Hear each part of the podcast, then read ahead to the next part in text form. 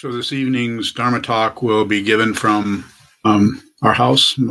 This is my studio. And I brought in a friend who came from China some time ago, where he was created. Title of the talk is The Ignored Frontier. So the idea there is to uh, endeavor to point to uh, the consciousness where nothing particular Is, arises, is arising or is known, and we need to spend quite a bit of time going through the furniture of our personal mind, through the, the stumps and logs and bumps and rocks and rivers and mountains and so on. Mm-hmm. And we need to do that with some vigilance and some uh, persistence. And that's difficult because quite often we run into signs, or at least we interpret those signs as this is this is not right. This is not helping. You're not you're not making any progress here. All we see is more uh, more mountains and valleys, or more bumps, or more uh, uh, underbrush. Nothing happening here. Or perhaps what is happening is very very disagreeable. And uh, sometimes a word for this. Sometimes in medicine, if we use something that is uh, um, that seems to be against our overall health, it sometimes uh, functions to uh, invigorate us or keep us going. I think the word is, if I remember it correctly, is hormesis, uh, which, of course, that, that works in some areas and not in others. You can't just do something negative and expect it to always produce good results. I think the Wim Hof uh, approach of being uh, in, immersed in cold water for a length of time is supposed to help the overall system in some way that I can't really uh, describe particularly. Some of our uh, monastery residents have done that kind of a practice. But the idea is that um, another way of saying it is a voluntary difficulty or suffering or dis- dissatisfaction to go into that creates uh, uh, changes or or attitudes towards the negativity that is arising that helps us see that we could actually face it. We could actually go into the negativity rather than get upset with it and try to run away or make excuses or blame, and so on. So basically what shows up is a fear of the unknown, but these it seems to be necessary to do this. Sit down, hold still, uh, watch the mind until the spaciousness of the mind, which is unknown, which has a doesn't give us reference, reference points, begins to show up. And then uh, we create more problems if we if we grasp onto that apparent emptiness, openness, shunyata, however you would like to characterize it, and then we try to make it our own, make it our territory. And so this could be uh, some kind of a uh, spiral or circular um, rest area where we don't go any further. We just uh, conclude our understanding in the form of concepts, ideas, judgments, opinions, concepts, conclusions, and so on.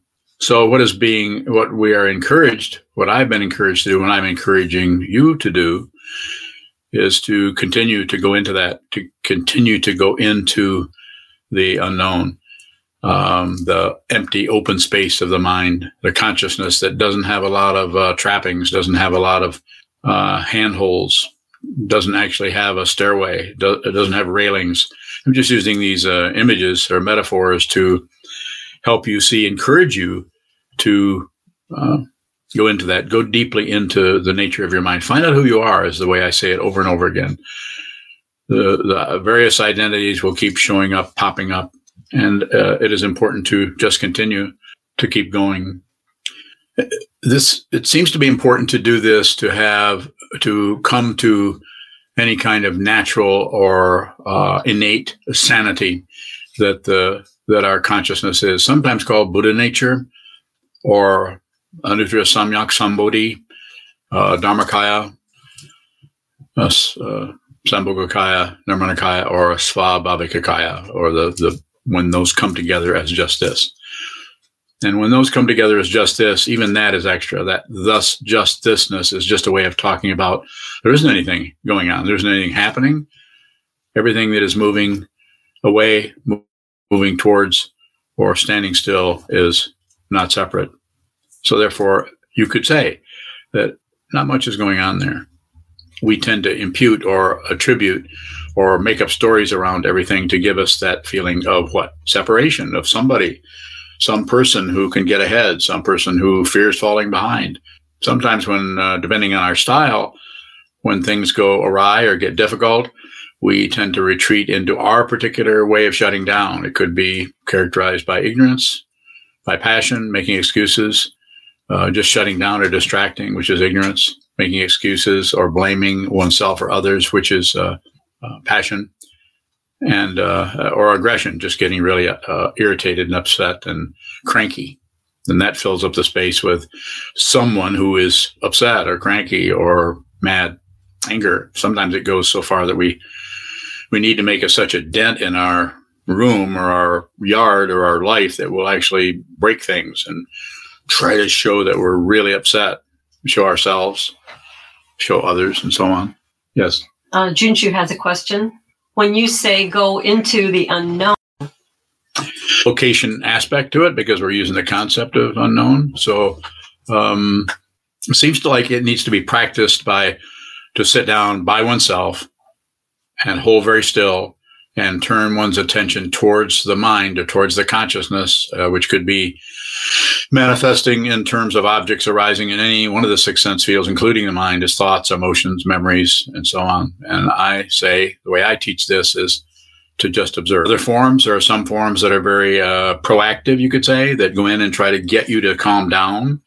Um, to me, that's uh, not that that can't be done, can't be helpful. Uh, been happening in the Tibetan traditions, all of the tra- traditions, uh, Shinne and Lak, or calm abiding, resting the mind in tranquility, and uh, uh, vipassana or panoramic awareness.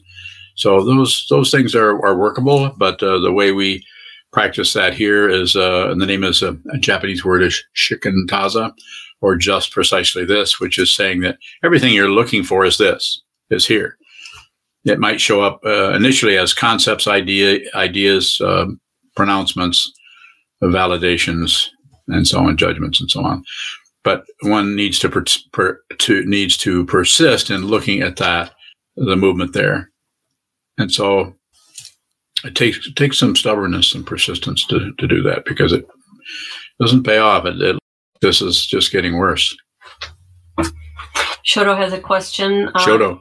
He asks, is karma the same as fate? So I think uh, the the way fate uh, is used is, uh, we'll, we'll start with karma. The way karma is used is just action, cause and effect, cause and effect. This happens and that happens and this happens. And the, the material world that we're downloaded into, this human realm, if in fact that's where we're at, and we probably are, probably are if we're listening to this uh Uh, this Dharma talk, uh, then then action reaction, and it's the idea is to observe that without letting any of it snag you. And you may have to see the way it snags you, the way in which you hang on, the way in which you grasp, the way in which you reject, which is another form of grasping, the way in which you shut down or dis- distract yourself, which is another form of grasping, of wanting things to be different than they are. And so, um, but the fate is. Uh, It, it's like saying, well, it's fate. It's like a resignation to, well, that's your karma. That would be using karma in the word uh, in the same way that the word fate is used. Well, it's just your fate to be a um, a, uh, a mindless wretch. You've been talking to yourself that way. It's just your fate to have that. It's just your fate to be president of the United States. Just your fate to be uh, uh, end up in. Uh, uh, in the penitentiary or something, that you're fated. Um, it's not that there isn't something happening there. Of course there is. Otherwise you would, we would all have the same eye color. We would all have the same height. We would all say it wouldn't even be possible, because their differentiation needs to occur in terms of uh, independent uh, people, animals, bugs, birds, clouds. Everything is coming out of dependent origination, which is uh, very, very complicated. The, the complications there are so vast and extended that we don't even see them. It's like looking at a blur. It's like looking at the desert and just seeing each individual piece of sand. Pretty hard to do. What we see is what? A desert. And when we look at ourselves, what we see is me. We don't see all the little tiny pieces and particles that are, are not only here in this, uh, in the, the way that it is evident, but also what has been going on forever, uh, that comes together in this particular manifestation, in this uh, apparent moment. So karma and fate, if you have further questions about it, I can look at that. But um, it seems like it's coming out of some other kind of understanding or, or misunderstanding. Karma is action. Fate is, uh, sounds like predestination or something. Like it's predetermined. You have no say-so about it. Do we have any say-so about karma? We have some. Just like the one I'm always using is I have a say-so about whether I can put my hand here or put my hand on my knee. And if we think we're a body-mind complex, then it looks like we have all kinds of control. And it's just those other people that get in our way that keep us from making a million dollars or keep us from uh, doing this or that or the other thing or anything that we want to do. Something else gets in our way. So, so I have some. Very good to see how much. And and one of the ways you can do that, one of probably one of the few ways you can do that, if not perhaps the only way, I don't know for sure. I haven't looked at everything in the universe, is to hold very still and watch the impulsiveness of them, the perception impulse, perception impulse, perception impulse, perception impulse. Instead of just observing what arises, we abandon it for what we think it means, or we abandon it for how it makes us feel, or we abandon it for uh, ice cream in the refrigerator, which is what I just did recently. Am I supposed to be eating ice cream? Probably not. Okay. It slips my mind sometimes. Yes. Jinshu has another question. Um, she asks, who has the say-so? You said that we have some say-so over, over karma. Who is that that has that say-so? So the the who uh, shows up as a, an individual that is uh, trying to have a good life, trying to train their mind. Uh, there's a there's a, a temporary identity that's uh, functioning. But the more that that temporary identity comes into doubt, the more we look for something deeper, something more, uh, more that has some kind of de- grit to it, or some kind of, I don't know, substance, something that, that, you know, we want to trust, but we're, we can't quite do that yet because we need to look further. We need to look more carefully, more closely. And this is what the Buddha's, uh, the Buddha Dharma is about for twenty-five hundred years. People stumble into this or run into this or led into this or taught or are born into it, however. And, um, and then we begin to see this is a particularly good way a particularly good way of working with the mind, because it's not that there isn't a lot of control or manipulation going on in the politics of, uh, uh, of Buddhism. Uh, there isn't everything. But you could. It is an opportunity for you to work with the mind in a very, very direct way where you can see yourself. You can train your mind to see clearly yourself. If you really understand what Buddhism is and what it teaches, Buddhism vanishes because it's just a path. And once you've... Uh, Once you've understood that, or once you, once the goal is reached, to use the literal way, uh, there's no path yet, or no path left, rather. Yet one continues to continues to go, continues to move further into that. But then the path is not is no longer a set of instructions or admonitions or corrections or any of that more. Um, Ethan says hi. Hey, Ethan. What up, yo? Kozan has a question. Okay. She says, you mentioned Wim Hof as a practice of being with what is uncomfortable. Off the cushion, is it helpful to complement our sitting practice with something physically challenging or uncomfortable? I think that would be up to you. Uh, I think, you know, just like exercise doesn't feel very good and it is uncomfortable, but we... Uh, we build our muscles and we build up. We actually, you could say, get something out of it. And I know there's the, the interesting thing. I'm not sure uh, what the investigation would turn up there, but there's the bands that you put around your biceps or your leg muscles, and then you exercise, and it tends to send some kind of a, because you're restricting it, sends kind of some kind of a message to that. So that's something that it could be looked at. There's ways in which that works to somehow benefit us, uh, benefit us in different ways. And there's other ways where it doesn't, may not work so well. Like there's uh, controversy out there about if you had a little bit of alcohol, this would be good for your heart. But too much alcohol, of course, this is uh, not so good. And I need not say more about that.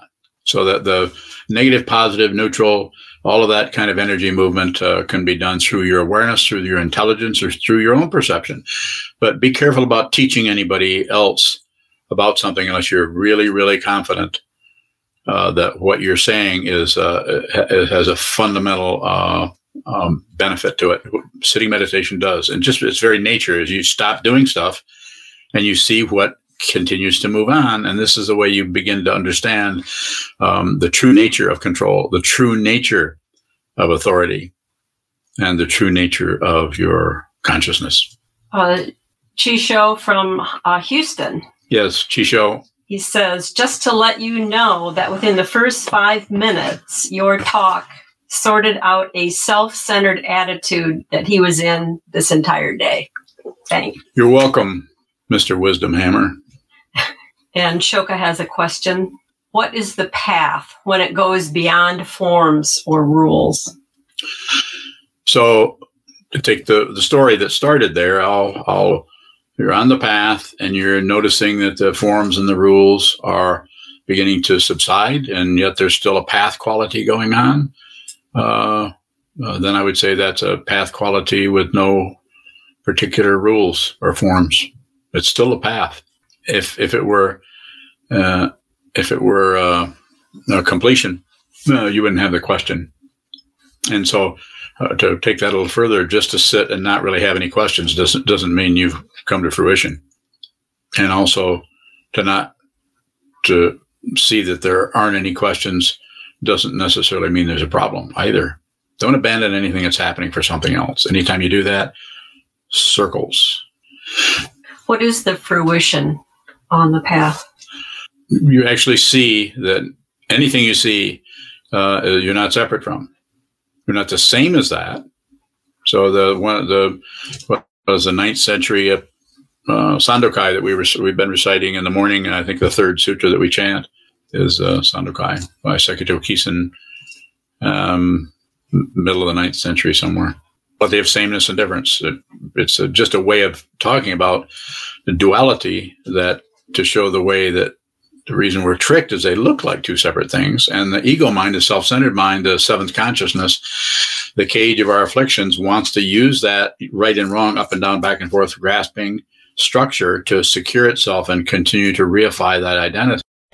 But the one who sees, uh, if you see that it's both uh, different and the same, then uh, if you don't do anything with it, if you don't conclude, and if you don't do like that crazy Sekito Kisen did, write a poem about it. He just destroyed his whole enlightenment there. But he did it for us. Juzan asks, does absolute clarity show up as relative clarity? Both the idea of relative and absolute vanish. There, there's, there, there is no other. It's empty of, of any otherness. So there, there can't be any contrast. That being said, if we, if we, if someone who understands this meets people who, who are having difficulty with uh, passion, aggression, and ignorance, with uh, um, uh, pride and shame, and all the other uh, eight worldly dharmas, then it, with uh, one's with their permission, one who sees this can possibly help them. If the chemistry, if the connection is right, not always that is not always the case. And sometimes the person may see that, but na- may just not want to pursue it. It's just t- too much work. There's not enough really good, gooey feedback. There's not enough nutrition for the, uh, for what they think is the wisdom mind, but actually is the ego. And we need to starve the ego.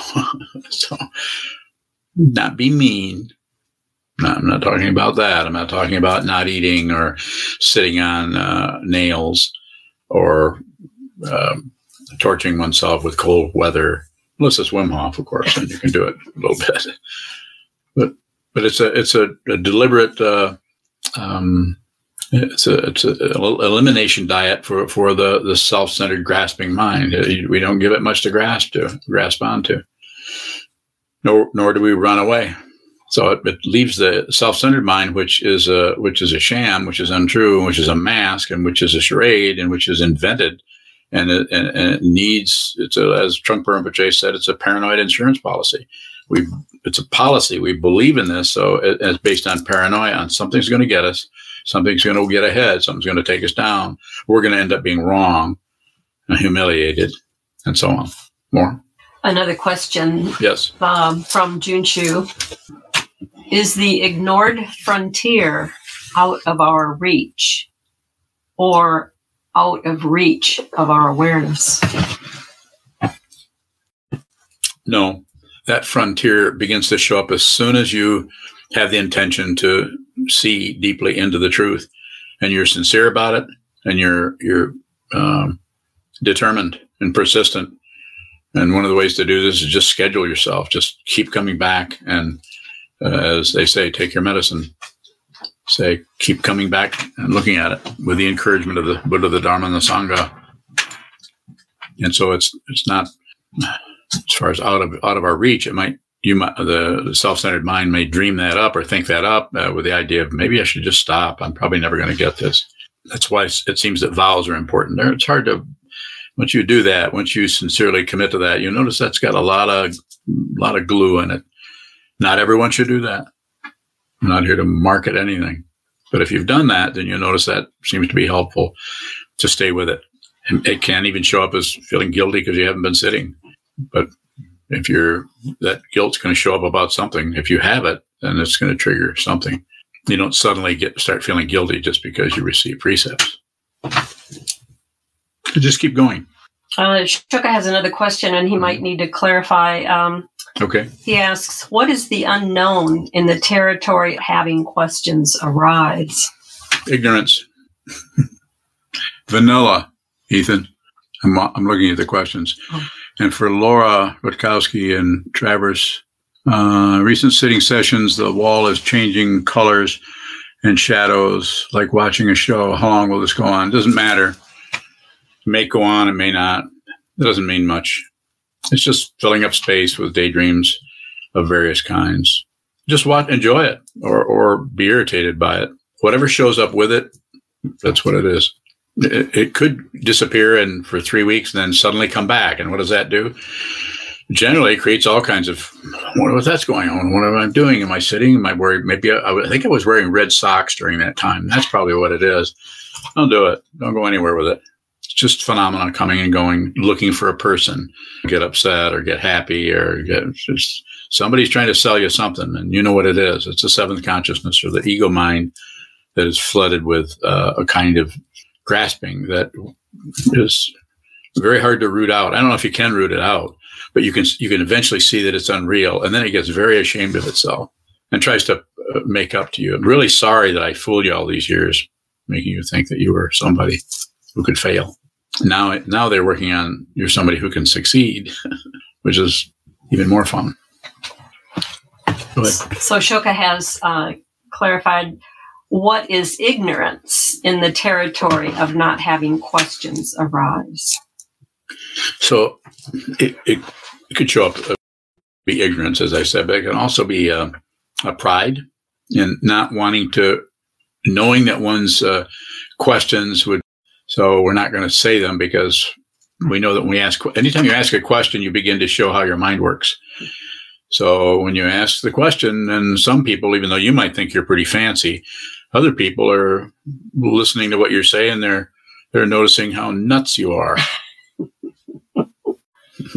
Apparently, she's entertained by that somehow. And when I say that, I don't mean I don't mean they would be critical of you. They just notice that the way in which you are thinking, the way in which your mind comes to this and leaves that, or leaves that and comes to this. It shows the very nature of your confusion. Isn't it interesting how you can see other people's confusion so easily? Anybody you meet, you, uh, it doesn't take long, you start to see the way in which they're um, deceiving themselves. I'm sure I'm obvious how I deceive myself. I'm, I'm, I've got everybody fooled, or some people fooled that I'm somehow enlightened, or I'm a Buddhist monk or something. So. And Shoka's got everybody fooled into thinking that he doesn't have any questions. Shodo has a, another question. With the clarity, we see others' confusion. So the clarity with which we see others' confusion is an imputation. You don't really see their lack of clarity. It's a projection. You project onto them the confusion. They don't have the confusion you think they do, much to our surprise. Seems so real. We're not saying there isn't something there, but it's not as a dense a... a, a uh, Uh, a network of uh, thought patterns and conclusions and opinions and so on as it seems to be. What was the last time? can we see our own confusion with the clarity we see others' confusion? I think that our own our own confusion starts to show up, might show up in the form of what we think of others. Start to look at our own uh, dismay about our life and about what's happening. And if you can, I don't say stay with it, but just don't abandon it. Don't don't go away for something else, uh, either through artificial means, drugs, activity. I'm just going to go and uh, and climb trees until this goes away. And uh, it is, as you know, it's not that you couldn't do that. Of course you could. If, if, if life is really bad, go go to a movie or go to a, you know, go watch uh, Groundhog Day or something, or go be a groundhog. Do something else. But if you can, don't do anything with it. If it's, uh, there may be one day where you actually can just not do anything with it, not even meditate. Just sit there and have the emotion that seems to be rising out of your footsteps, out of your tracks, out of your life right this moment. Because that's where, that's where the actual cover-up is taking place, or the um, modification of our identity in order to have some kind of feeling that we are someone. Chuka has another question. He asks, is that deception in, quote, others, unquote, ours? The deception we see in others? Yes. Yeah, it is. So is that deception that we attribute to others? Uh, um, it could become, yes, it's mirror-like. That's what, that's what the... Uh, Uh, song of the Jewel Mirror Samadhi, the Hokyo Zammai. That's that's basically what that's pointing to. And there's lots of teachings that talk about the mirror-like nature. Yeah, the uh, the uh, that wisdom is mirror-like. It, it's every, everywhere you look, you see yourself. So you you also see the the way you deceive yourself, and the way you the way you buy into this and sell that, and so on, and that. But the self-centered mind, it's looking for a credential to be somebody else. It wants to be a person who's not unhappy, who does not suffer. The, the Buddha didn't, particularly that I know of, uh, come out and say, well, all you have to do is meditate and you won't suffer anymore. He did say cessation, but he didn't particularly say what ceased. And if he did, uh, he probably did it expediently rather than as a... Uh, some kind of eternal foundation for the truth. Shoka has another question about the deception. Um, yes. He says, how can we see that as ours? Well, if you're if you're actually literally asking me that question, how can we? I would say by training your mind. That's how you can see it. Because right now you assume it, you're assuming, uh, I'm assuming you're assuming, uh, which I get to do that, that you're you think your thoughts are your own. So that's that's where you start. You can't you can't look out at somebody else and see that what you're thinking about them is a projection. And when the Buddha awoke, he, everything everywhere he looked, you saw the Buddha. You saw that nothing sleeps. Everything was awake. It just it, the consciousness is is just in terms of a human presence. Then the way in which it is showing up, it is being suffocated by its karma, by belief, disbelief, and ignorance. And that that's what needs to be seen. You need to see the way in which you're deceiving yourself. This is what I talk to people when I go into drug rehab, or people that have no interest in Buddhism particularly, but they don't like suffering. So the way I talk to them is uh, about see the way you're deceiving yourself. You're deceiving yourself. That's how you get into the bad neighborhood of uh, whatever, the forest of needles or bottles or patchouli baskets, whatever your problem is. We get into that and we, and then we blame others for it, or blame our life, or blame our parents. That's a really good thing to blame, is blame your parents. I worked on that for quite a while. And we all do a little bit of that. And it's not that the parents don't have a hand in it, but they're also at the mercy of their unexamined uh, karma and their self-deception that they think is intelligence. I'll say that again. Their self-deception that they think is how brilliant they are. Kozan has a question. Please. You said to Shodo something like, take a day and don't meditate. What is meditation? Can we be sitting on the cushion and not meditating? Did I just say that tonight? Yes. Take a day and don't meditate? Yeah. I take that back. You should keep meditating. Now, does her question still make sense? What is meditation? Meditation is the process of saying what is true by through elimination and soft and not demanding. Can we be sitting on the cushion and not meditating? Yeah, people do that all the time. Yes, can. You know, it shows up, uh, Kozan, it shows up different for everyone. Some can actually get up and say, nothing happens, I'm just sitting there. Maybe. Others say that they have cosmic experiences. Others say they're just plagued by their thought patterns, and they it's just irritating to be there and thinking and thinking and thinking. Others say they're going back and forth between that.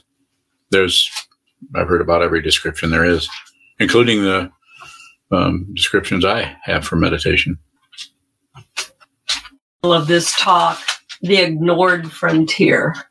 Yes. Could you um, describe again what what that is? Like the idea of frontier is the last frontier was supposed to be space, which is not a bad idea. And the the final frontier, I guess it was. And then then there's the western frontier. You know, the the leading edge of going into the wilderness or something. Of course, uh, we didn't acknowledge there was a whole civilization of indigenous people there, so it really wasn't a frontier uh, in the true sense of nothing being there, particularly.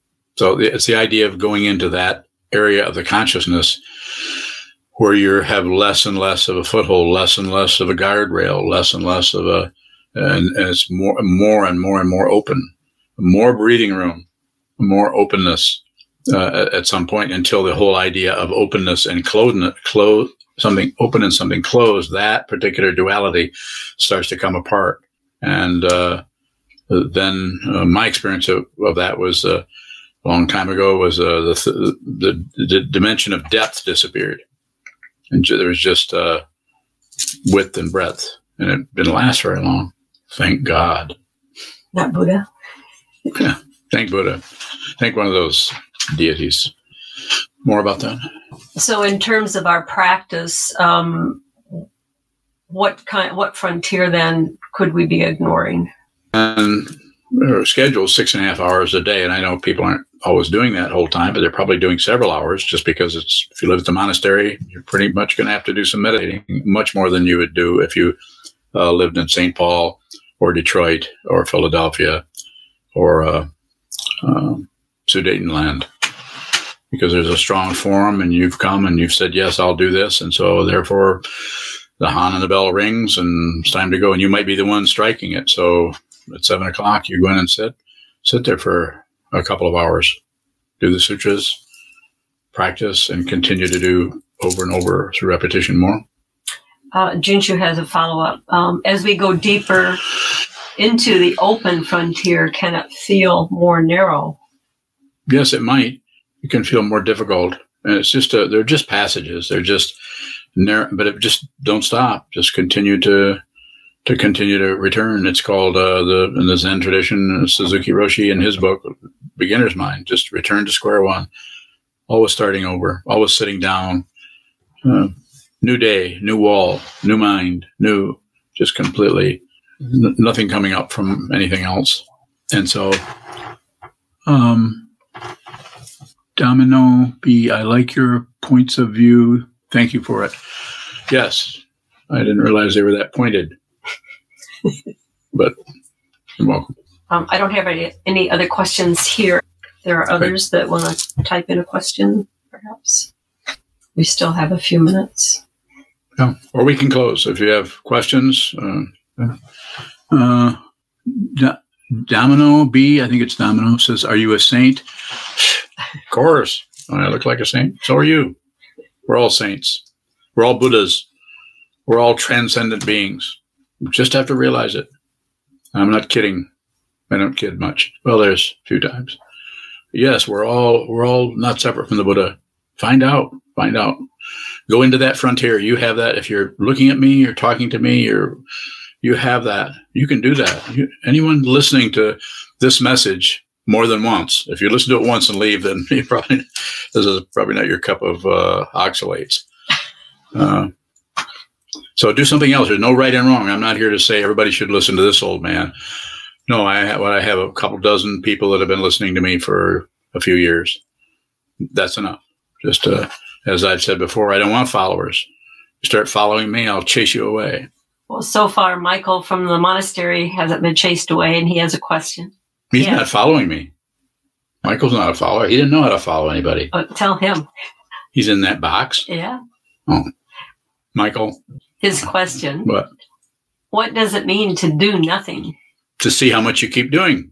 If you watch watch the doingness, your hands moving like mine are, or you're nodding, or you're widening your eyes, or thinking, or taking pictures of cars at the car lot like you do. You're always There's always some kind of doingness going on. Just watch that. See if something's really happening. And I'm not I'm not denying it. I'm saying I'm not saying try to look for nothing happening. That's not what I'm saying. I'm trying to trying to say whatever is happening, see how real that is. Is there someone there that's doing that? Is the happening occurring in terms of picking up a um, picking up a, your your suitcase or your blankets or your laundry or your dishes from the uh, uh, in our case from the white tar room and taking them out to the You know, is there, is there someone doing that? Is there, there's a doing happening, but is, is there someone doing it? If so, who, who's doing that? So this is a, this is a way you can find that out. You can do it. Juzan has a question. Yes. He asks, how is the way we evaluate our others evaluating ourselves? So it's a, it's a subtle area. It takes some time to be able to see that.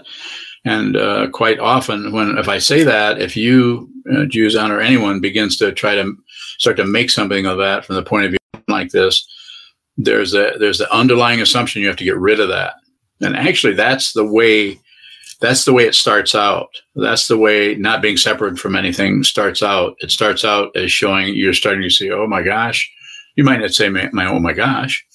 You probably use some kind of a Sanskrit word or something like whatever the. Uh, Parivrajika, which means those who wander around. So uh, you you might see you might see that the that the projection is th- that it shows up that way, and that's that's the beginning of seeing you're not separate. So you don't want to get rid of your confusion. Please don't. Confusion is included. Ego is included. Everything is included. There is nothing to get rid of. Nothing to change. You don't have to be anybody else. Just be genuine.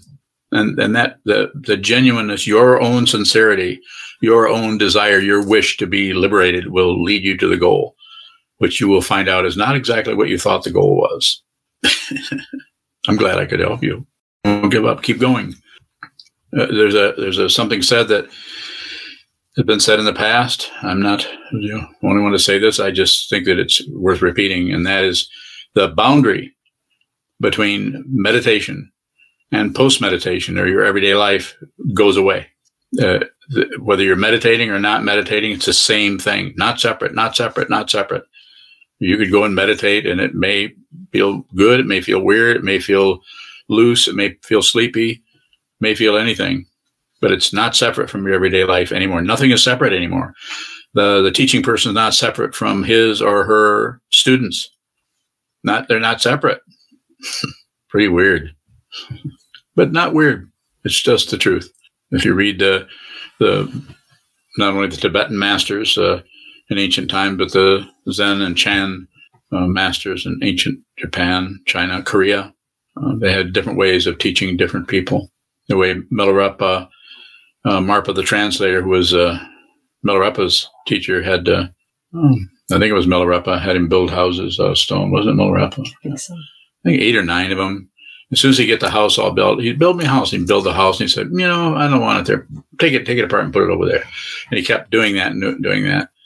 So, of course, Milarepa was a difficult uh, student. He was a, also a murderer, so maybe a little difficult. Made it needed a little extra help. And I think he even complained to other people, "Why, why do I get treated like this? Everybody else gets treated great, and I get treated like this." I had a similar experience like that with my Zen master. It wasn't quite as bad as that. I didn't have to build any houses. We have time for maybe a final question if anyone has it. Anyone have a final question? Let's see if there's one here. No? I no. I think I've covered those that are on there. Final question? No? Nothing here. Very good. Have a have a good evening, and thank you for joining. And uh, we'll be uh, kind of isolated because of the virus situation here for a couple of weeks to kind of see what tumbles out. I'm going to be seventy-nine next month, and so I um, uh, so at a little bit of risk with that kind of a virus. Anything else? Okay. Good. Thank you so much. Namaste.